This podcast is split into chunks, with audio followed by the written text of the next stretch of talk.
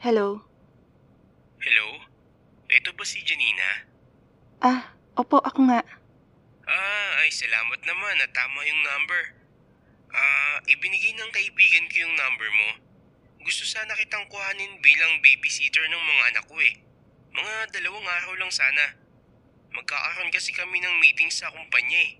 Malayo pa naman yung site na pupuntahan ko at nasa business trip pa ang asawa ko. Ah, pwede ka ba? Ah, oo sir. Wala po akong binabantayan ngayon. Saan po ba ang address nyo? Pagkatapos sabihin ng lalaki ang address nila, ay binaba na nito ang telepono. Pumunta na ako sa aming palikuran upang maligo pagkatapos ay naglagay na rin ako ng ilang damit at mga gamit sa bag para sa stayover ko doon. Maya-maya ay inihanda ko na ang aking motor upang pumunta sa nasabing lugar.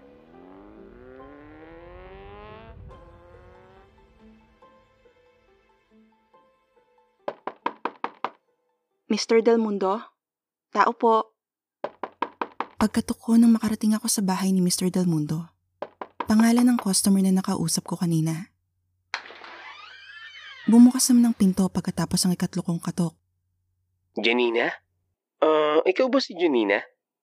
Tumango naman ako at sa kanya ako pinatuloy sa bahay nila. Madami siyang ibinilin sa akin, tulad ng pagpasensyahan ko ng kanyang anak na lalaki at may pagkapilyo iyon. Ilang beses niya na kasi itong nakitang sinasaktan ng bunsong kapatid. At huwag nakalimutang pakainin ng dalawang batang aking binabantayan. Huwag kayong mag-alala. Gagawin ko po ang lahat ng sinabi nyo. Ipinakilala niya na sa akin ang dalawa niyang anak. Si Martha, isang walong taong gulang na batang babae. Maputi at tila porselana ang balat. Parang manika din ang mukha nito at malaanghel kung umiti. Si Javo, sampung taong gulang. Nakakunot no ito habang ipinapakilala siya sa akin. Parang mahihirapan nga ako sa batang ito. May pagkamistiso ang bata at may pagkasalbahe. Kumuway pa ang dalawa bago tuluyang umalis ang kanilang ama. Umikot muna ako sa bahay nila upang siguraduhin nakasarado ang lahat ng pinto at maging ang bintana. Hindi ko pala nasabi, may pagkaliblib kasi ang bahay nila at may kalakihan.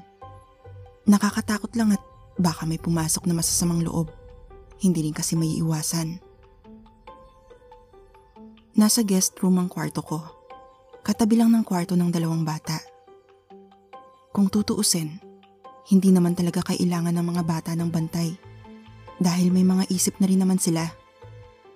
Ang problema lang talaga ay ang kanilang lugar. Kung hindi multo o engkanto, ay baka masasamang loob naman ang manakit sa kanila. Nang masigurado ko nang ligtas kami, pinuntahan ko na ang dalawang bata. Nasa harap ng TV si Javo at naglalaro gamit ang kanyang PS4. Samantalang nasa sofa naman si Martha habang hawak ang kanyang manika.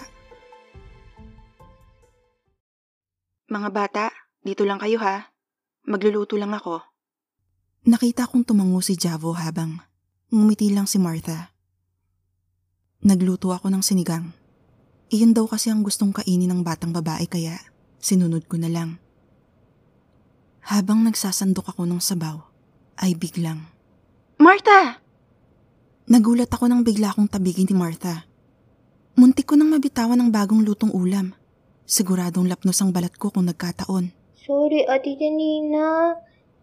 Excited lang kasi ako sa ulam eh. Paghingi ng tawad sa akin ni Martha. Ngumiti naman ako.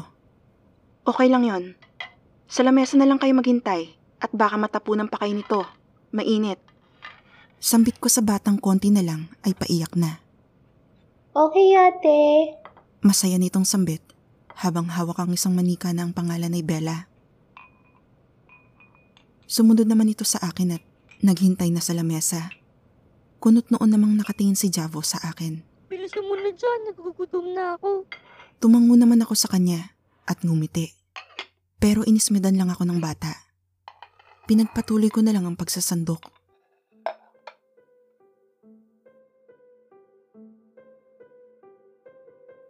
Pagkatapos silang kumain, ay may mga kakatuwa pang nangyari tulad ng muntik na akong madulas dahil sa saging na ikinalat ni Javo. Nabato ako ng bola noong hawakan ko sana ang manika ni Martha. Nahulog ako sa hagdan dahil sa jolly na nagkalat sa sahig na kuryente habang nagpapalit ng ilaw at kung ano-ano pang maliliit na aksidente dahil kay Javo. Javo, ano ba yan? Kanina ka pa ah. Hindi na ako nakapagpigil at pinagsabihan ko na ang bata. Ba't ka kasi nandito? Sagot niya sa akin, sabay takbo papasok ng sariling kwarto. Lumapit naman sa akin si Martha habang nakangiti. Hayaan mo na lang siya, Ate Janina. Hindi kasi siya sanay sa tao eh. Hinaplos ko na lang ang buhok ni Martha, saka bumalik sa paglilinis ng mga ikinalat nilang laruan. Akala ko ay tapos na ang lahat, pero hindi pa pala. Alas 9 na ng gabi, nang ihatid ko sila sa mga kanya-kanyang kwarto upang matulog. Pumunta na rin ako sa kwarto ko upang makapagpahinga. Kinabukasan, isang malakas na sigaw ang aking pinakawalan. Daga! Daga! Takot ako sa daga. Agad namang bumukas ang pinto at iniluwa ang dalawang batang nagising ata sa pagsigaw ko. Isinigaw ng dalawang beses ni Javo ang pangalan ni Lobela, ang pangalan ng alaga niyang daga. Sumunod ang daga at lumapit kay Javo. Javo, papatayin mo ba ako sa nerbiyos? Ba't mo pinakawalan yan? Hindi ko na napigilang sumigaw. Hindi ko siya pinakawalan. Pagkatapos niyang sabihin iyon, ay lumabas na siya sa kwarto. Lumapit naman si Martha sa akin at saka ako niyakap. Ate Janina, are you okay? Nakakawala talaga kasi yan si Lubela eh. Hindi ka naman ata niya kinagat. Huminga ako ng malalim, saka tinapik ang likod ng batang nakayakap. Okay na ako. Nagulat lang talaga ako sa daga.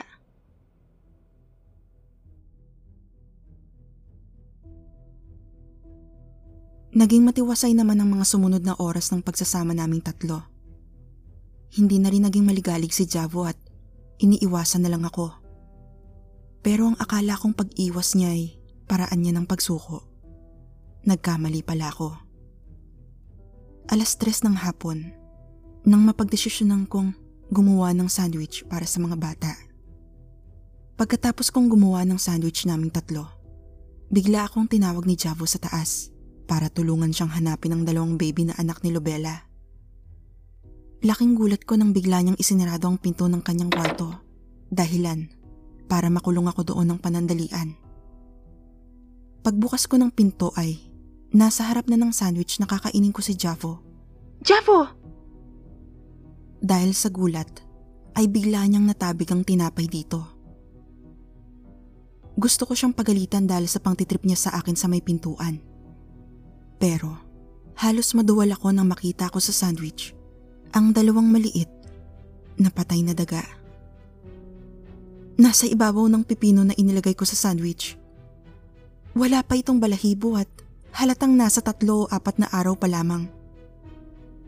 Hindi ko na napigilan ng sarili ko at tumakbo na ako papuntang banyo para sumuka. Paano kung nakain ko iyon? Hindi ko maiisip na isang batang paslit ang magpapakain sa akin ng isang patay na daga at hindi ko pa nahalata.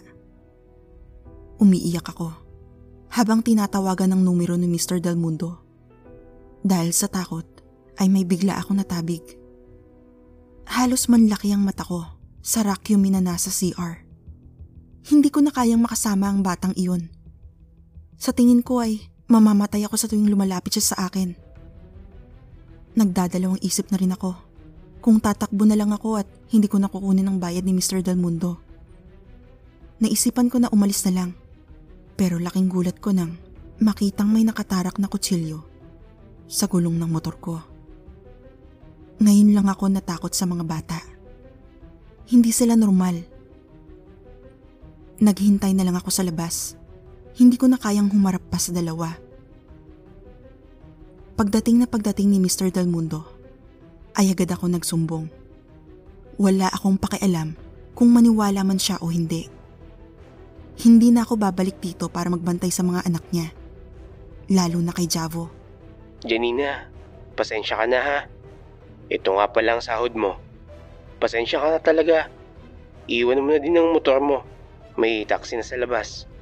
Agad ko nang kinuha ang pera, saka sumakay sa taxi. Nakauwi na ako nang maisip ko. Hindi niya naman sinagot ang tawag ko. Paano niya nalaman na sira ang gulong ng motor ko?